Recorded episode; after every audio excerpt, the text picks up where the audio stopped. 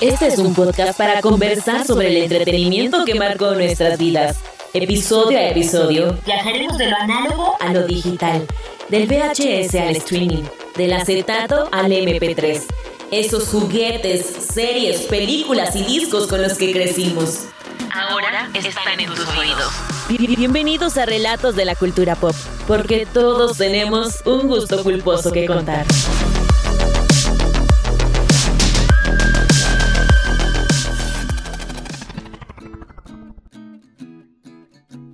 Cuac, mi gente, bienvenidos una vez más a Relatos de la Cultura Pop, donde los Goonies que ya están viejos presentan esta charla de cine que empezó en una mesa en un restaurante y ahora se las compartimos a ustedes digitalmente para que sean cómplices de todo esto.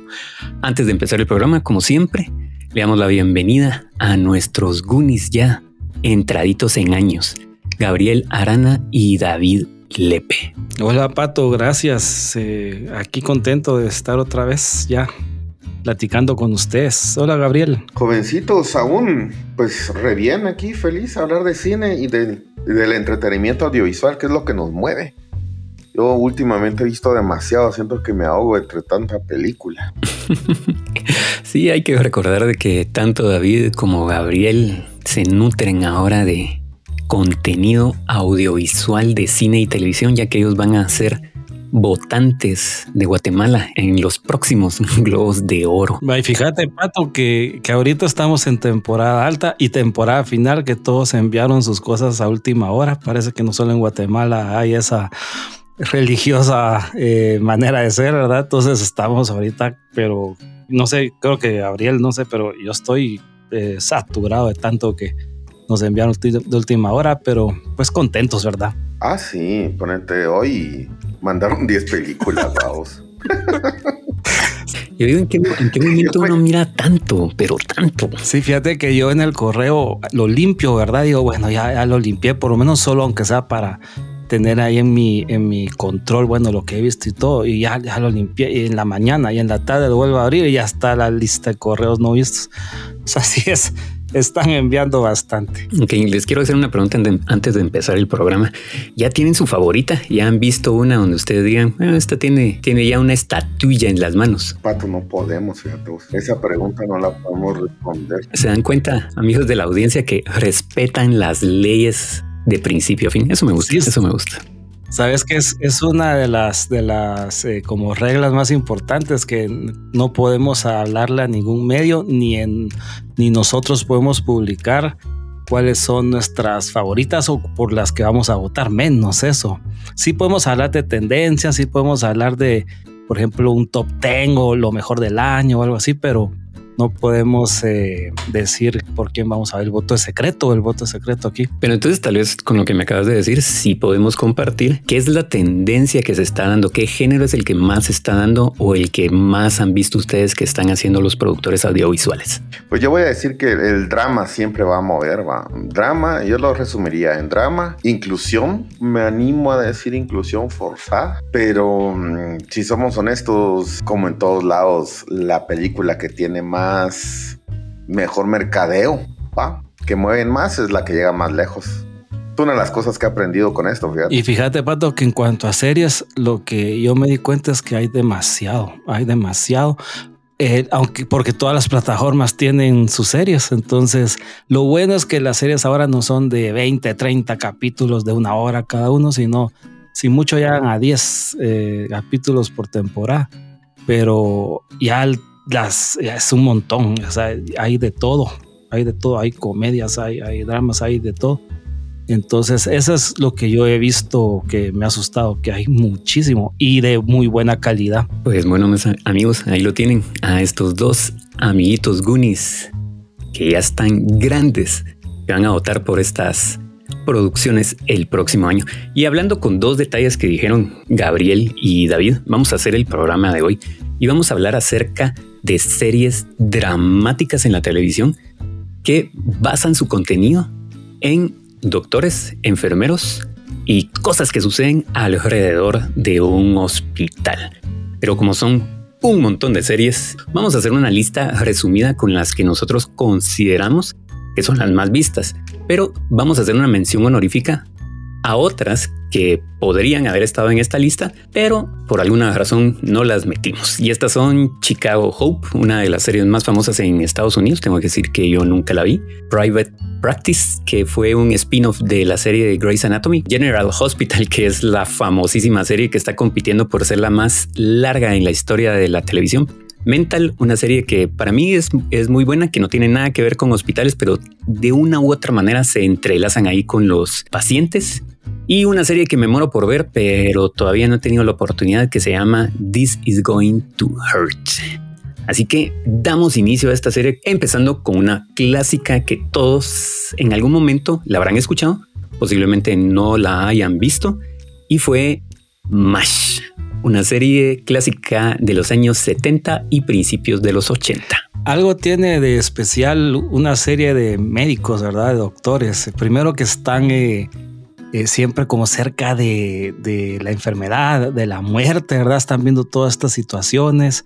Eh, en muchas es como la enfermedad de, la semana, ¿verdad? Así como en, los superhéroes es el villano de la semana, en los series de médicos es la enfermedad de la semana y también tiene, es, no sé, hay como, como, como series juveniles en donde en, el colegio se, eh, se, ven y se enamoran y, se gustan, también como que en, en, enfermerías y en hospitales pues también existe eso, ¿verdad? No sé si también tenga que ver el uniforme de, enfermeras o el uniforme de, de, o la bata de doctor la que sea la atractiva para, para el público. Hay, hay un fenómeno ahí, ¿no? Por ejemplo, con MASH.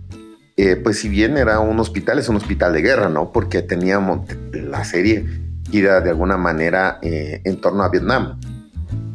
Y de alguna manera era medio comedia, ¿no? Pero de ahí vemos, además de los elementos que mencionas, yo agrego que, que es lo que a mí siempre me ha intrigado de las series médicas.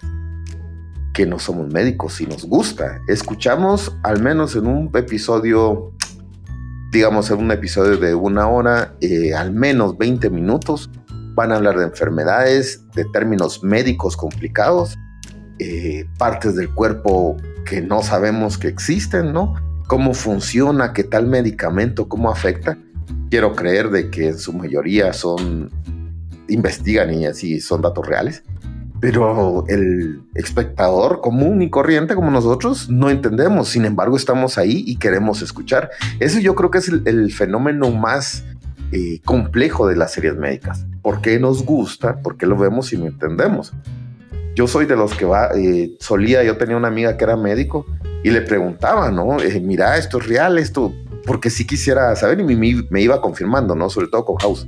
Entonces, yo quisiera saber qué piensan ustedes sobre eso, porque vemos una serie que la mitad del contenido es sobre cosas que no entendemos. Mira, yo te tengo que decir, tal vez, eh, como estamos tocando el tema de MASH desde un principio, era la coyuntura de ese entonces, ¿verdad? Yo recuerdo que mis papás la miraban en televisión nacional, hacía la broma antes de empezar el, el programa, que recordaba que la transmitían en Canal 3 en horario oficina previo a las noticias y todo esto, o fines de semana, no me recuerdo, pero eh, mis papás la, miraban.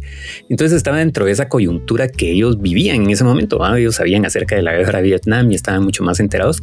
Y creo que la serie reflejaba ese sufrimiento de aquellas personas que van a un campo de batalla, pero no necesariamente van a apretar un gatillo, ¿verdad? Y de eso se trataba la serie. Y como vos mencionabas, le metía un poco de comedia para no hacerla tan dramática. Entonces ellos eh, atendían a los heridos, tenían convivencia con los que rodeaban en la aldea, porque no era un hospital en un edificio, sino que era un hospital en una carpa, ¿verdad? Y ellos atendían con las cosas que, tenían. Entonces yo creo que esa coyuntura era lo que le gustaba a la gente, a las personas, a la audiencia en ese momento, ¿verdad? Y creo que sucede con los diferentes temas que vamos a platicar con las diferentes series que se incorporan en este listado.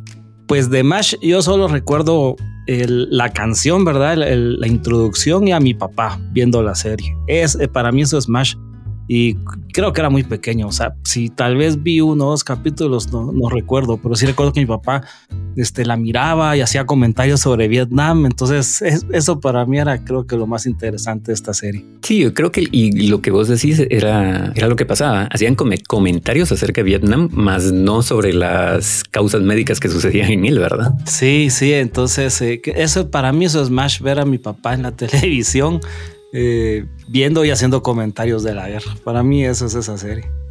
Yo creo que con la siguiente serie vamos a, meter un poco dentro de esta ensalada lo que dice Gabriel. Tal vez es la serie clásica más conocida por la audiencia que tenemos y es esta famosa que se llama Doogie Hauser MD. Esta serie era bien bonita, me acuerdo. Es, el amigo del, del Doogie Hauser era chistoso y habían este, atracciones, enamoramientos. Yo me acuerdo que era muy bonita esta serie. No sé si la vi toda, yo solo sé que, que uno prendía la tele, ahí estaba Doogie Hauser, ¿verdad? Una temporada que estaba en varios canales, en canales nacionales, en cable. y, pero sí, me acuerdo que todos los capítulos que vi me gustaron. Sobre Hauser, lo que yo más recuerdo de él era el aspecto inspiracional porque era, un, era, en mi caso, ¿no? Era un doctor de 14 años, yo era un niño cuando lo veía y decía, ah, güey, sí se puede, sería posible. Qué interesante sería, ¿qué? Pero luego es tu realidad, ¿no? A mí, yo creo que lo que tienen estas series y House, eh, este, Doggy, era que mm, si bien se ponían moralistas, no era un sermón. Y de alguna manera como que aprendías, porque creo que el hecho de que él fuera mm, eh, que tuviera esa edad, el personaje obviamente, eh, que tuviera esa edad, creo que era innegable pensar de que iban a haber adolescentes y niños viéndola, ¿no? Entonces creo que por eso es que él no era tan profundo, pero sí tenía sus, sus lecciones morales. No sé si recuerdan que él tenía un diario y que así terminaba siempre el episodio, ¿no? Así del tipo, querido diario, hoy extirpé un riñón y supe que era el amor, una cosa así, no sé. Entonces, por eso creo que, que era ese guiño, o al menos que fue realmente con la serie con la que yo me acerqué a este, este tipo de contenido, pero si me hacen un examen sobre Doggy, lo voy a perder porque eso fue hace tanto tiempo, ¿no? Yo lo que miraba con el problema de esta serie, y solo para poner en contexto a la audiencia, solo duró cuatro temporadas, era que era un niño de 14 años viviendo, trabajando, mejor dicho, trabajando en un mundo de adultos, viviendo su, su salida de la infancia, entrando en la adolescencia y era como que bien complicado, como lo que decía Gabriel. Entonces, ¿a qué público se la enfocas, verdad? A los niños que están creciendo, pero les estás diciendo a los niños que están creciendo que, que la vida se desarrolla dentro de un hospital y automáticamente vos pensás qué hueva, ¿verdad? Y al adulto que ya quiere ver como temas más dramáticos, estás viendo un niño interactuando, entonces como que tampoco va a ser como que el clic con el personaje. Siento yo, posiblemente eso haya pasado para que la gente, para, perdón, para que la serie no haya pasado a más temporadas. Sí, tenía esa dualidad de temas. Por ejemplo, hay, hay un episodio que a mí me encantó, que es cuando su amigo Vinny se va a vivir a solas con él. Entonces, el Dougie House y Vinny se vuelven eh, eh, eh, roommates.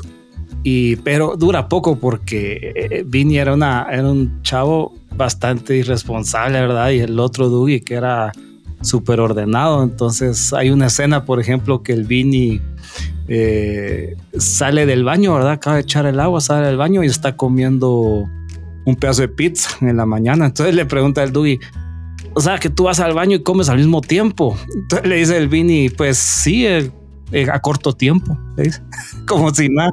Entonces, ese episodio, la verdad, es muy bonito. Entonces, esa mezcla de que él estaba bien jodido, eh, tratando enfermedades bien fuertes y tenía que regresar a su casa con su roommate, que era también otro niño, ¿verdad? Otro o casi adolescente. Entonces, esos temas a mí me gustaban mucho.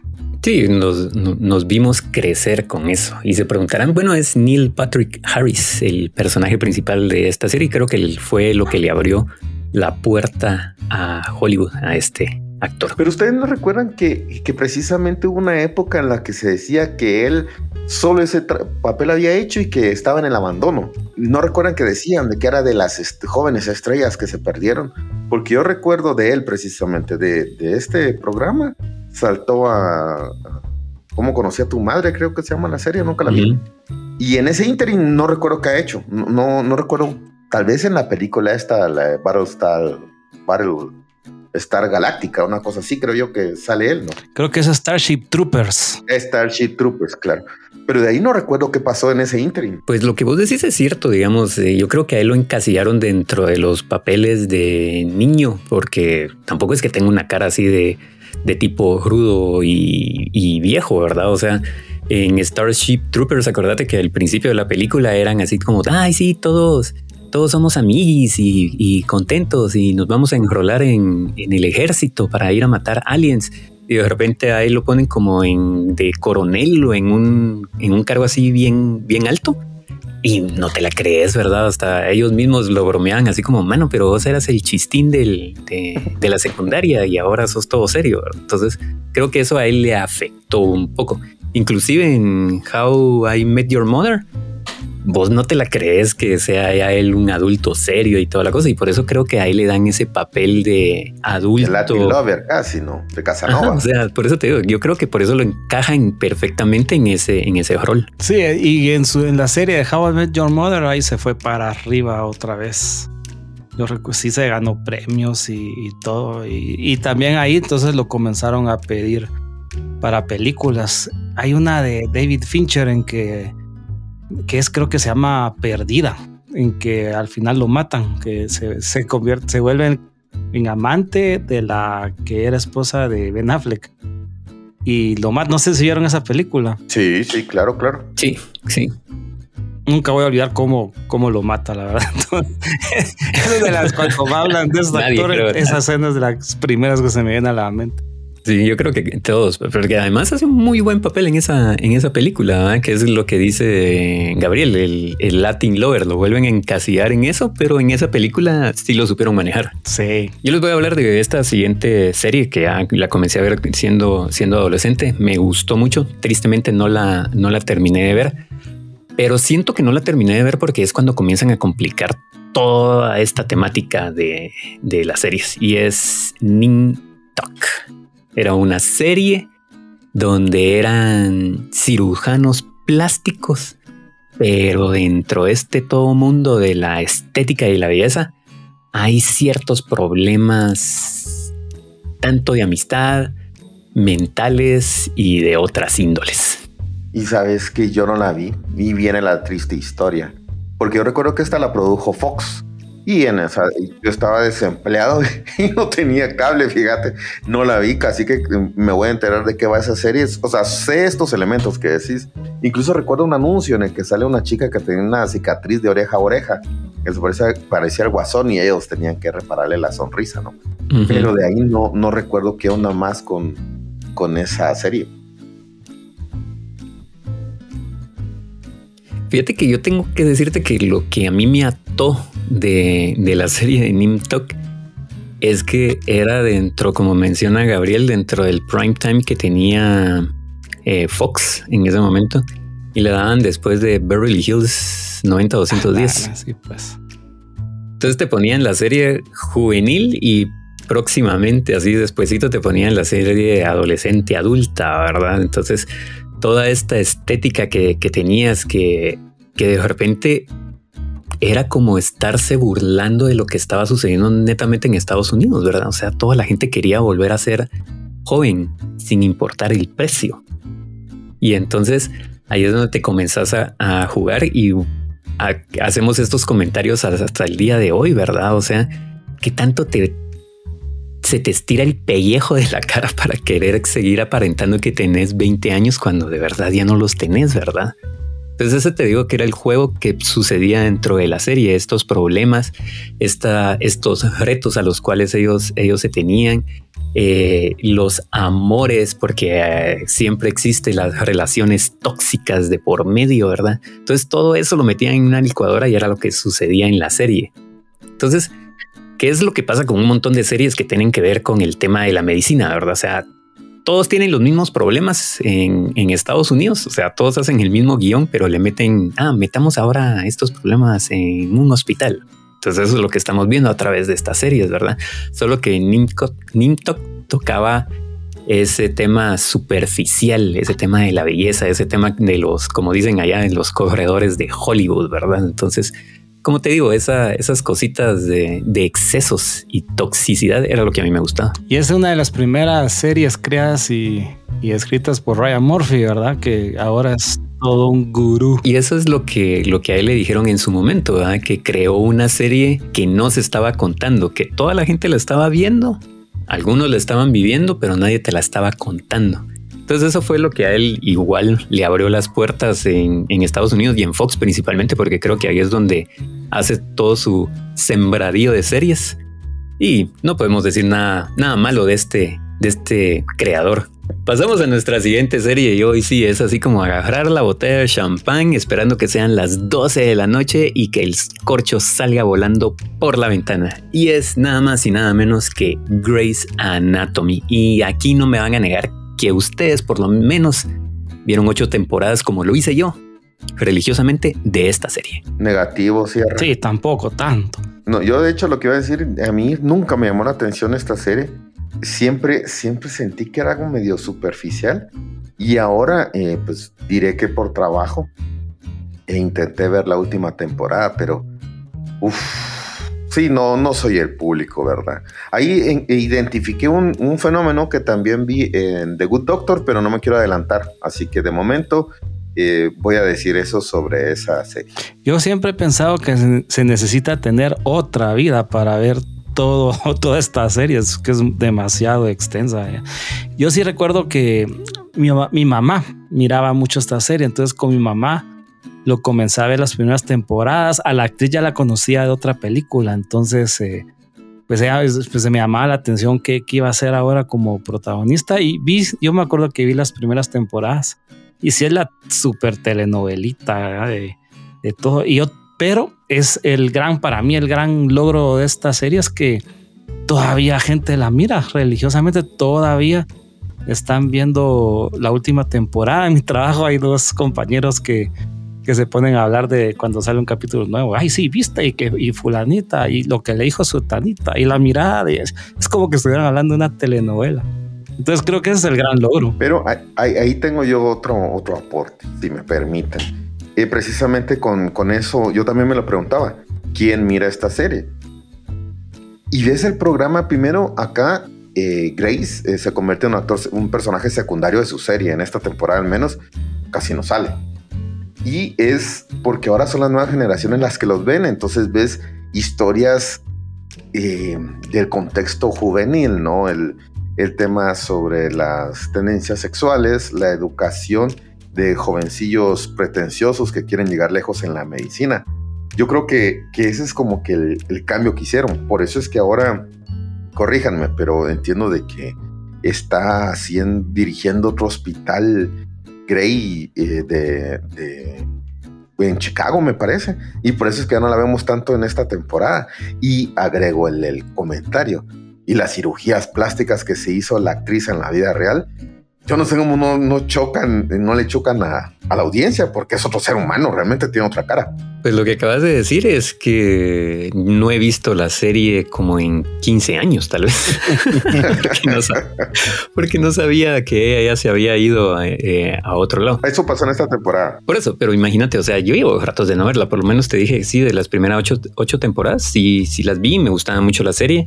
Había demasiado drama, demasiado, demasiado, demasiado, y era lo que lo que tal vez gustaba en ese momento y como dice David, o sea, es lo que uno va a comentar con sus otros amigos que miran la, que miran la serie, pero ya se volvía como que el mismo triángulo amoroso interno. O sea, Grace te daba a entender como que vos siendo doctor no tenías otra vida y tenías que hacer tu vida dentro de lo que sucedía eh, en el hospital. Entonces ahí te ibas a encontrar a tu novio, a tu amante, a tu futuro esposo, ibas a trabajar con tu ex esposo, ibas a trabajar con la amante de tu esposo y que también es la amante de tu ex esposo.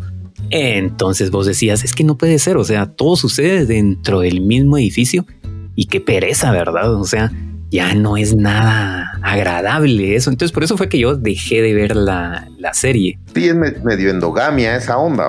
Sí, sí, o sea, muy parecido a, un periodista.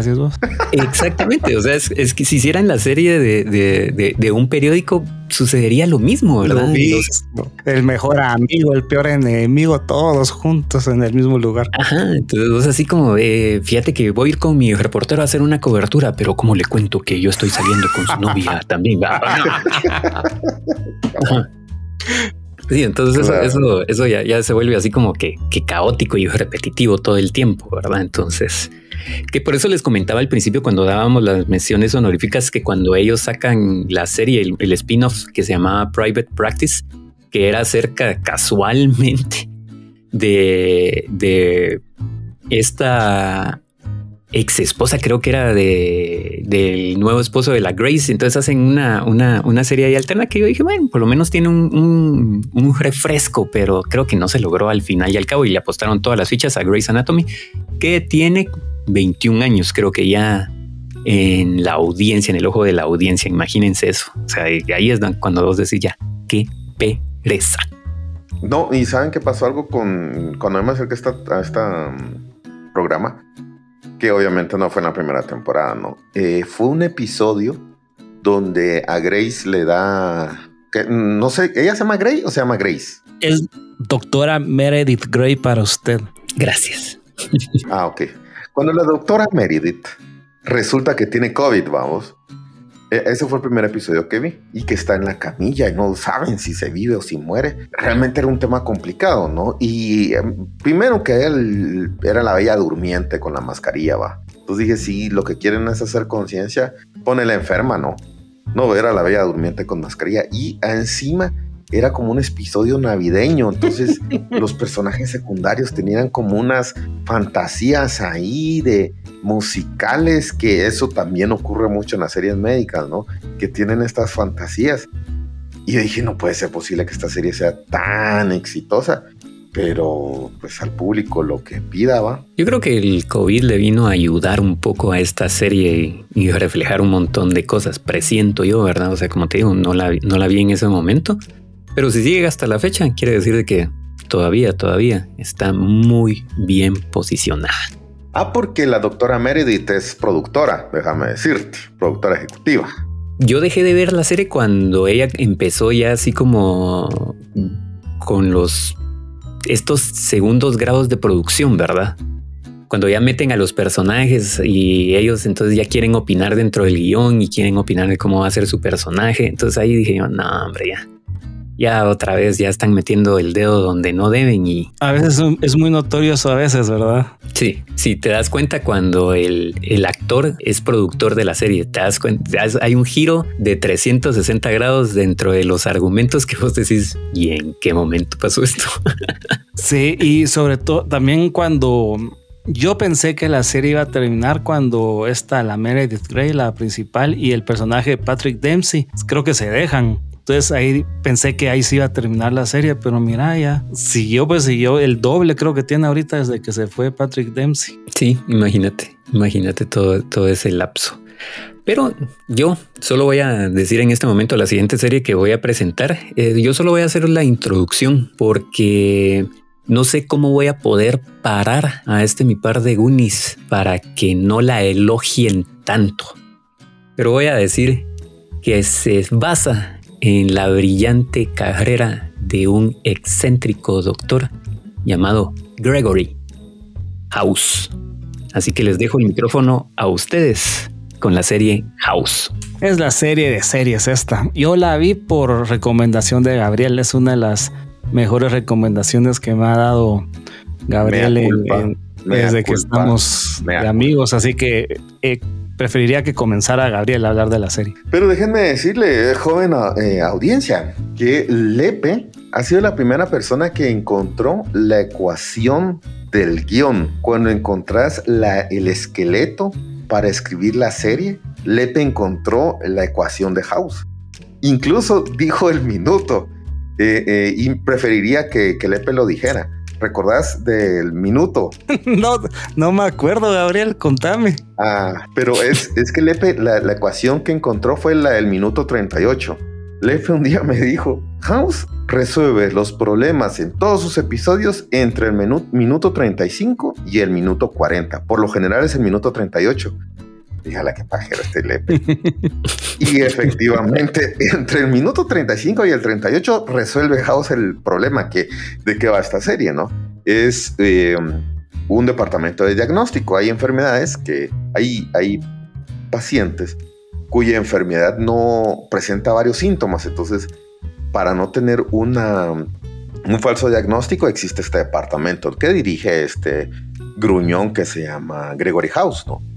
Y de ahí va la historia. Ahora, sí diré de que en esta época House no podría existir, ¿no? Porque el personaje realmente es detestable.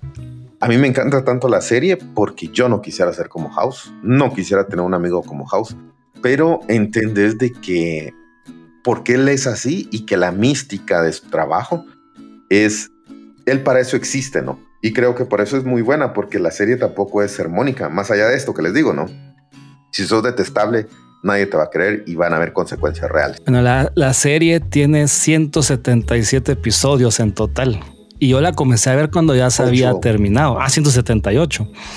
Pues yo... No, ocho temporadas. Ah, bueno, ocho temporadas. Eh, yo eh, la comencé a ver. Yo tenía que ir a un mercado, me acuerdo que quedaba cerca de mi casa donde vendían los DVDs. Entonces comencé así, la comencé a ver porque ya, ya había pasado. Yo creo que hasta ya había pasado de moda la serie cuando yo comencé a verla y me encantó. Yo, eh, ah, bueno, y tuve una temporada que estuve desempleado varios meses, entonces aprovechaba y miraba entre tres, cuatro episodios por día. Entonces por eso creo yo que logré captar esa, esa fórmula de ver tantas, tantos episodios al mismo tiempo. Yo creo que y para cuando uno está como como deprimido y como pensando que ya para qué vato, esa serie es perfecta porque le encontrás como ese, ese alivio en como, como ese, ese canal de expresión en todas las groserías de, del Doctor House, porque como dice Gabriel, ese eh, comentarios sexistas, eh, comentarios racistas. Había, ahí no se salvaba nadie.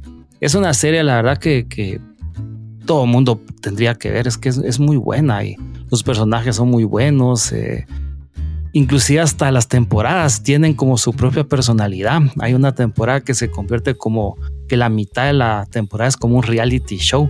Y ese reality salen los personajes que van a a seguir en las próximas temporadas o que van a tener eh, pues, eh, pues papeles importantes. Y algo... Y sí, de hecho, eso es la cuarta temporada. La cuarta, ¿va? Y, y lo, también lo, interesante son las enfermedades. Hay, inclusive hay páginas de internet dedicadas a investigar las enfermedades raras que salían en, en, la, en la serie. Y yo, eh, pues yo no he visto que ninguna diga, no, mentira, esta, esta enfermedad no es así, no se puede curar así. Hasta ahora no, parece que los escritores hicieron muy bien su trabajo de investigación. Sí, tenían un equipo de consultores de 20 médicos para, para hacer la... Los médicos solo se encargaban de, de inventar la enfermedad, digamos, de inventar los síntomas que debería tener el personaje y luego cómo resolverlo. Para eso estaban los médicos. Y ya los escritores se dedicaban de de construir la historia alrededor de la, de la enfermedad. Pero sobre lo que mencionabas, yo me gustaría decir que esta serie es del hombre contra sí mismo. Porque al final no solo House, todos los personajes tienen que luchar contra sí mismo. Y creo que esta, esta observación que haces de que hay que verla cuando te sentís deprimido. Porque yo, de hecho, ya la estoy viendo otra vez. Eh, porque la, la pongo cuando me pongo a hacer oficio y le doy play, ¿no? Y es como el ruido de fondo, porque creo que, te ayuda mucho a encontrar tu foco. Eh, y creo que eso es lo bueno de esta serie, ¿no? Más allá del drama y, de las bromas socarronas, es eso, va de recordar de que si vos no te levantas por vos mismo, nadie lo va a hacer por vos. Entonces sí creo que House eh, sí vino a marcar una antes y un después en las series médicas. Y que siempre terminaba con una canción. Eso, eso me gusta. Y, era, ah, sí, y era una canción muy, muy adecuada a lo que, a lo que mirábamos en el, en el episodio. Entonces era mucho blues, ¿verdad? Mucho blues y, como rock and roll viejo. Ya vamos a terminar, Pato, ya vamos a terminar. Eh, eh, también los personajes, que los personajes había mucha como, como a veces como figura paterna, figura de hermano grande responsable, eh, la figura de la, del amante, ¿verdad? La del deseo. Entonces a mí sí me, esta serie la verdad es muy completa y si yo se la, a quien no la ha visto se la recomiendo. Yo creo que en la actualidad la pueden ver en HBO Max. Sí, y diría también, sí, a Pato le recomendaría ver al menos, hay en internet hay listas de los mejores episodios y yo coincido que, que son de los mejores. O si no, estimada audiencia, en Spotify hay un setlist con las canciones y al menos acérquense a la música y se darán cuenta cuán cuán afinadas estaban las canciones para cada uno de los, de los episodios, ¿no? Y que además había uno que otro cameo, recuerdo sale Dave Matthews, eh, sale un par de veces con dos personajes distintos, es lo chistoso, ¿no? Que si lo conoces decís, pero no salió la primera temporada y era eh, el papá de una, de, una enferma, una cosa así. Eh, creo que es, es, una serie que vale mucho la pena. Sí, sí pues, Pato, ¿alguna duda? que, me acabo de arrepentir de no haber hecho un programa solo de House, la verdad. Porque les digo, o sea, yo sí, sí he visto un par de, capítulos. Tengo que decir que me gusta mucho la construcción del personaje Groggy House. Me encanta cómo, cómo es él. Y me gustaba mucho el personaje este. Y les tengo que decir así como yo lo miraba como el terapeuta de la generación de los 90. Mira, mira, qué de todos nosotros que crecimos. Qué buen aporte. Excelente. Ajá, así de todos los que crecimos en la época de los noventas, yo decía, este es nuestro terapeuta, ¿verdad? Porque nadie nos puede jalar las orejas como este, man. Y sobre todo que los personajes que giraban en torno a House cumplían una función. Es que por eso es que la, serie es tan buena, porque el personaje principal es House. Los secundarios, pues, los que son, son como 7, 8, tienen sus personalidades, tienen sus historias, pero además cumplen una función en la vida de House. Por ejemplo, Wilson, el doctor Wilson, es la conciencia. Es el que está ahí, el amigo que cree siempre en él y no es el amigo que House no se merece, por ejemplo. Y así nos podemos ir con cada uno de los de los personajes secundarios. Entonces esta, esta acepción de, terapeuta de, la, de los jovencillos que crecimos en los 90 creo que es bastante acertada, ¿no? Porque qué mejor que un desconocido te, te diga las cosas que tus amigos no se atreven a decirte, ¿no? A través de su vida, no, no es que te esté hablando a ti, señor espectador. ¿no? Inclusive hay una temporada que la mayoría de, los episodios pasa en un manicomio. ¿Te acordás, Gabriel? Sí, ese creo que es la quinta, la sexta. Temporada. Sí, es, es súper densa porque pues él está en el manicomio, ¿no? Y bueno, que no sé si es manicomio, no sé si decir manicomio o, un eh, hospital de, enfermedades mentales, pero él está ahí y él pues él se cree que, él es el normal del grupo, pero poco a poco se van dando cuenta que, que está mal, que él también pues necesita ayuda para, para su salud mental. Esos episodios son excelentes para mí porque lo saca de, de, lo que nosotros conocíamos de él, ¿verdad? Que es su, su oficinita y su hospital y con, con las enfermedades raras y, y, su equipo y, pues ahí son ya son otros personajes, él tiene como otros retos, entonces esos episodios también me gustan mucho. Creo que ya podemos pasar a otra serie de patos, si no sé. Solo voy a decir el último aporte, el último aporte, el último. Es que sí es un personaje exagerado, eso sin duda no. A mí me encanta, pero sé que no puede existir un ser humano así. Primero, alguien que acepte, eh, pueda ser tan tolerante a las drogas, pues al, al, medicamento que era Vicodin entonces, ¿no? No creo que exista un ser humano que aguante tanto. Y segundo, pues que resultaba que era políglota, ¿no? Resultaba que había estado en tal y cual lugar. Llega el personaje hablando en, mandarín y él responde en mandarín. Llega en español y él responde en español. Es como esas libertades de la construcción del personaje que decís, ah, no, me estás exagerado, pero me parece divertido. Entonces cierro con eso, denle una oportunidad y creo que es el final de la serie es uno de los mejores de la serie. Gracias. Como lo cierran es una genialidad. Bueno, lo vamos a tener que ver porque es un ese capítulo no, no, lo, no lo he visto y normalmente cuando Gabriel y David me recomiendan una serie eh, siempre miro el último capítulo de, primero, ¿verdad? Porque yo sé que tienen tantas ganas de contármelo que lo veo y ya les digo, nada, dale, spoileamelo. De, todos modos lo voy a parar viendo, pero ya lo vi. Entonces ahí les, les cuento mi secreto. Pues eso podrías hacer. Mira, la última temporada, diré los últimos tres episodios, no sé, o cuatro, y entendés toda la serie. Mira, eso podría ser. Pero tengo que decir que voy a dejar el tema de Doctor House aquí próximamente en una nueva temporada de, de Los Goonies. Ya están viejos, presentan 24 capítulos dedicados netamente a House. Eh, pasamos a, una de las series que, que más me ha gustado a mí acerca de que tenga que ver en relación con, doctores. Eh, tanto del casting, de las historias que se contaban ahí, de los actores invitados, de los cameos, como les dicen.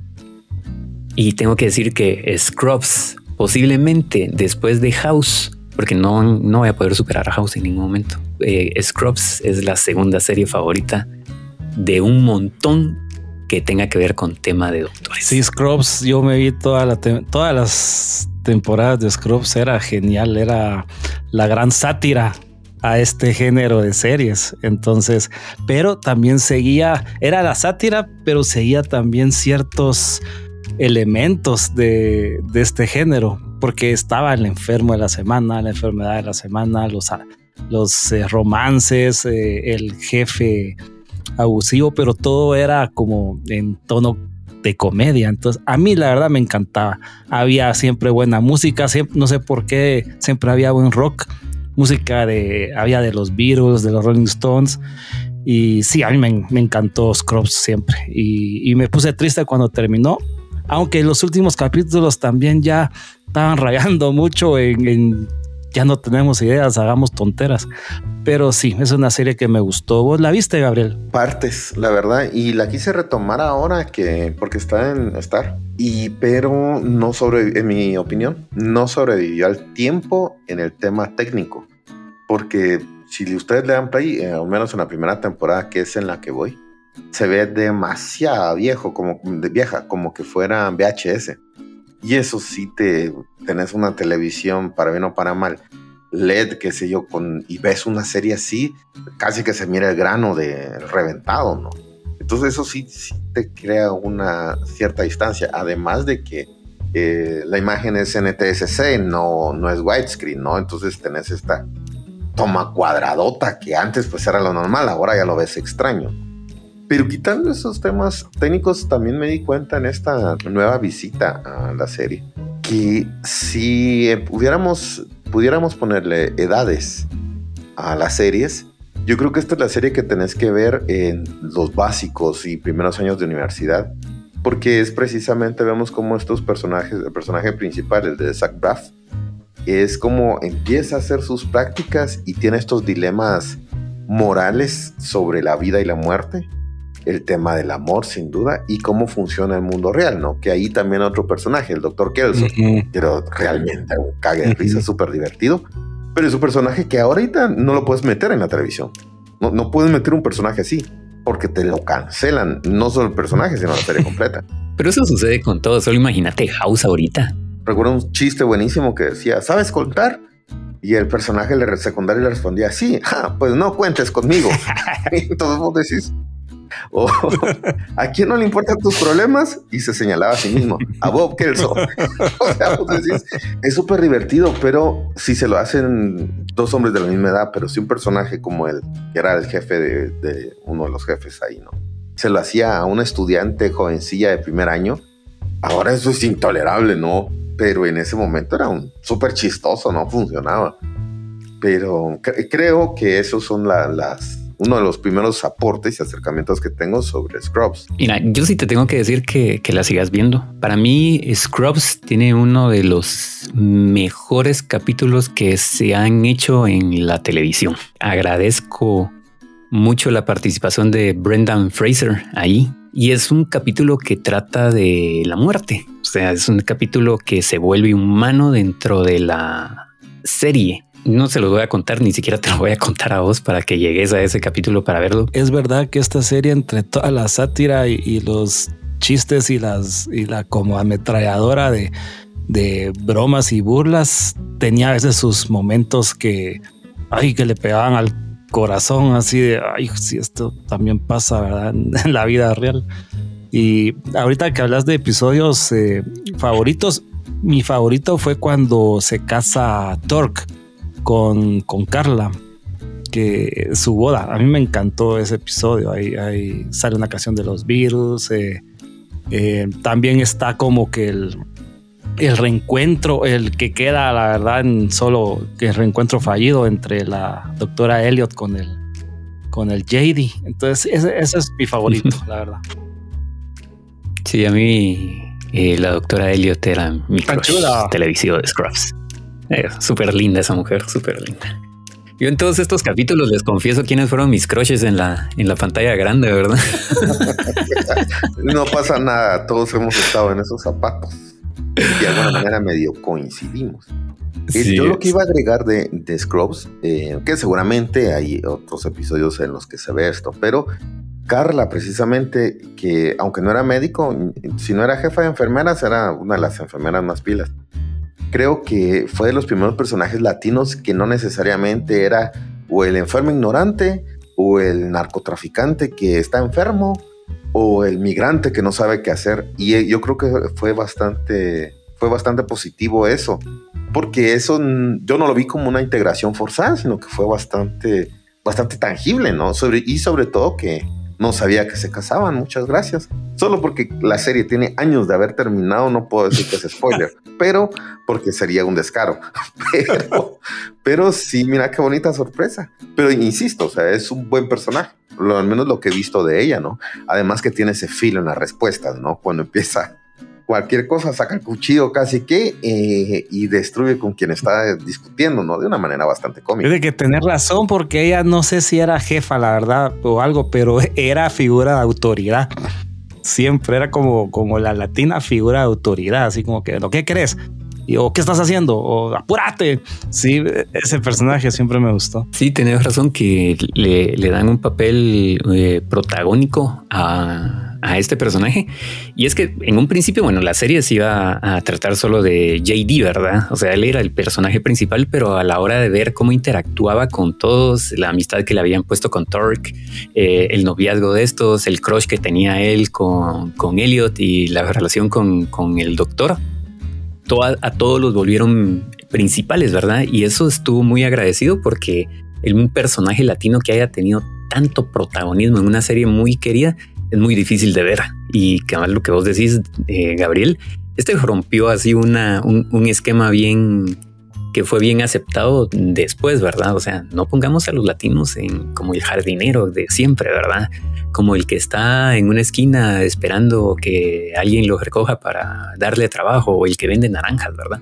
Que eso fue un, bonito detalle, un bonito detalle hay que agradecerlo. Hay otro jefe, no recuerdo el nombre del actor, el otro jefe, yo creo que ese sí era el jefe de cirujanos, no era Bob Kelso. Este actor también sale en Point, Break, que también trataba a, Zach Brafa, a JD, lo trataba como su calcetín y eran bromas bien malditas, pero de alguna manera era como lo hacía de esa manera para enseñarle, pues, de una manera bastante agresiva, ¿no? pero no sé si ubican al personaje del que les hablo. Pero tal vez no le estás confundiendo con el conserje, porque el con, el conserje es el que tiene el, el, que le hace la vida imposible a JD dentro del hospital. Sí, no, pero no, no es, es ahora, ahora mismo en lo que ustedes comentan, te digo qué personaje es. Por ahora que mencionas el, el conserje era genial, ahorita que me recordás. Sí, el conserje era, pero la, la, la, guinda del pastel para mí dentro de la serie. O sea, nunca he visto un personaje que se robe tanto el show como él se lo robaba. Es que era genial. O sea, sus participaciones eran, eran, ¿cómo se llama? Muy contadas dentro de la serie. Pero cuando salía, vos sabías que iba a ir con bombos y platillos. Él era como la, la sagrada imagen del malataza. Exactamente. Siempre está Le está haciendo la vida imposible, es verdad. Él, es el personaje de todos tenemos un tío así, fíjate. Sí, es cierto, es genial. Ahí está, ya lo encontré, jóvenes. Era el doctor Perry. Ah, sí, el, más, eh, el más grande de todos. Ajá, que era jefe de residentes. Y aparte era Bob Kelso, que era el director de, del hospital. O una cosa así, como que uno estaba, pues en, en el escalafón estaba más arriba. Pero los dos eran dos jefes miserables. A mí lo que me mata de risa de este, de este segundo doctor que, que, decís es que parece que siempre vivía dopado. Ajá, ajá. Ese parecía que siempre andaba en coca. Ajá, o sea, vos decías así como que oh, se debe estar aprovechando de la gaveta de medicamentos de última hora. Y el abogado, ¿dónde me dejan el abogado? Sí, también el, eh, el como el, el, de la protección de todo hospital, el alivio de dolor de cabeza de todos. Sí, genial, genial. Pero bueno, amigos, vamos a pasar antes porque se nos alargó mucho porque tenemos que decir que aunque son series de doctores, como decía Gabriel, en un principio nunca entendemos por qué la vemos, pero sí las disfrutamos. Y para cerrar eh, nuestras series, que nos faltaron ahí un par, pero se hizo un poco más largo de lo que yo pretendía esta, esta conversación, pero la última serie que vamos a mencionar aquí es que sí hay que aplaudirla. Y tengo que decir que para cerrar esta lista de series basadas en doctores, enfermeros y hospitales es The Good Doctor. Yo voy a decir ahí que yo me declaré fan. Incluso vino en la serie vino a Guatemala y como siempre va el, filtro amarillo y están en Quetzaltenango y, es horrible ese hospital, ¿no? Em, pero lo que me molesta de esta serie es que ahora en la temporada actual, pues este, el Good Doctor, que es Sean, que es Sean Murphy, se convierte en un personaje secundario en su serie. Todo es acerca de su esposa y los personajes que lo rodean, la pareja homosexual, la chica afroamericana, y ahí nos vamos. Es lo que yo creo que ese fue el problema del de, de Good Doctor, que dejó de ser lo que empezó. Dejó de ser el, el good. Dejó lo good por un lado y se, y, se convirtió en doctor. Por ejemplo, en la epifanía que tenía él, que se quedaba callado y imaginaba la operación en su cabecita y todos se quedaban callados. ¿De qué estará imaginando? Eso ya no ocurre. Ya no pasan esas cosas. Con eso te lo digo. Que es como que era la, como en la Epifanía House, este era el momento Murphy, ya no lo ves.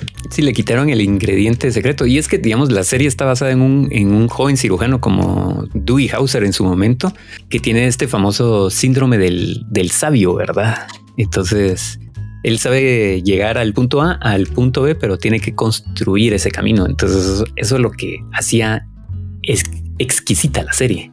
Gracias por comentarme qué es lo que está pasando en esta última temporada, porque no había visto eso, esos detalles de por medio. Sí, no, de hecho te diría no la mires. Gracias, lo, lo, voy a agradecer mucho entonces. Amigos, déjenme decirles que un programa como estos se vuelve muy extenso porque hay, hay que contar varios detalles y lo que hacen los escritores es convertir a estos protagonistas de que encarnan eh, roles médicos dentro de situaciones pegadas a la realidad, lo voy a decir de esta manera, y que a veces no salen de los pasillos o de las paredes de los hospitales. Y antes de despedir este programa, le vamos a dar paso a este par de segmentos que tenemos aquí incluidos. Uno de ellos es nuestra anécdota de butaca de David Lepe y el famoso Tenés que verla en su versión corta de Gabriel Arana. Así que amigos, les doy los micrófonos nuevamente a ustedes para que compartan esta temática de ustedes? Pues hoy les tengo una historia corta. Eh, eh, un mi compañero de trabajo eh, que trabajaba cabal a mi lado. Un, día le pregunté, mira, este, vas a ver el partido de béisbol porque era temporada de, de béisbol de, las, de la Serie Mundial. Entonces su esposa era estudiante de medicina. Entonces me dijo, no, no lo va a poder vos, fíjate que hoy, hoy dan Grey's Anatomy. Entonces mi esposa, mira, está engasada con esa serie vos y, y, yo no sé por qué le gusta tanto vos, mira, es una hueva, son bien mulas, que no sé qué.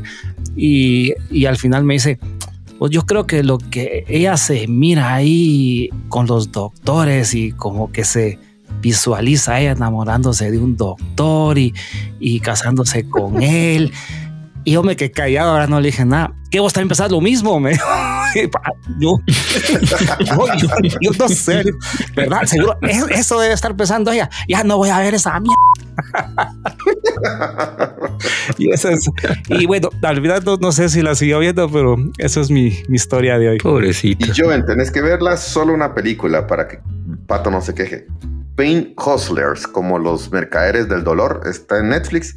Una película con Emily Blunt, bebé, bellísima, que habla sobre cómo las grandes farmacéuticas se hacen millonarias con nuestras enfermedades y dolores. Es una de las mejores películas de, que tienen que ver con el tema de medicinas de este año, que es como una tendencia interesante. Nada más, hasta la próxima. y así de cortos, amigos, llegamos al final de nuestro programa. No sin antes despedirme decirles que vayan y lean todos los viernes la columna de David Lepe en el diario de Centroamérica en Rewind Me. Y busquen a Gabriel Arana tanto en YouTube como en TikTok. En Tenés que verla y estas recomendaciones geniales que hace sobre series y películas del cine. Por mi parte, búsquenme, estoy preparando nuevos capítulos del Patos Funko Show ahí en YouTube. Búsquenme y entreténganse un poquito. Denme un like y a todos mis amigos también. Y para despedirme de este programa, me van a creer, mejor dicho, no me la van a creer con la frase que voy a cerrar este programa, pero es de alguien icónico y muy sabio en sus palabras. El amor y la felicidad no son más que distracciones. Hasta la próxima.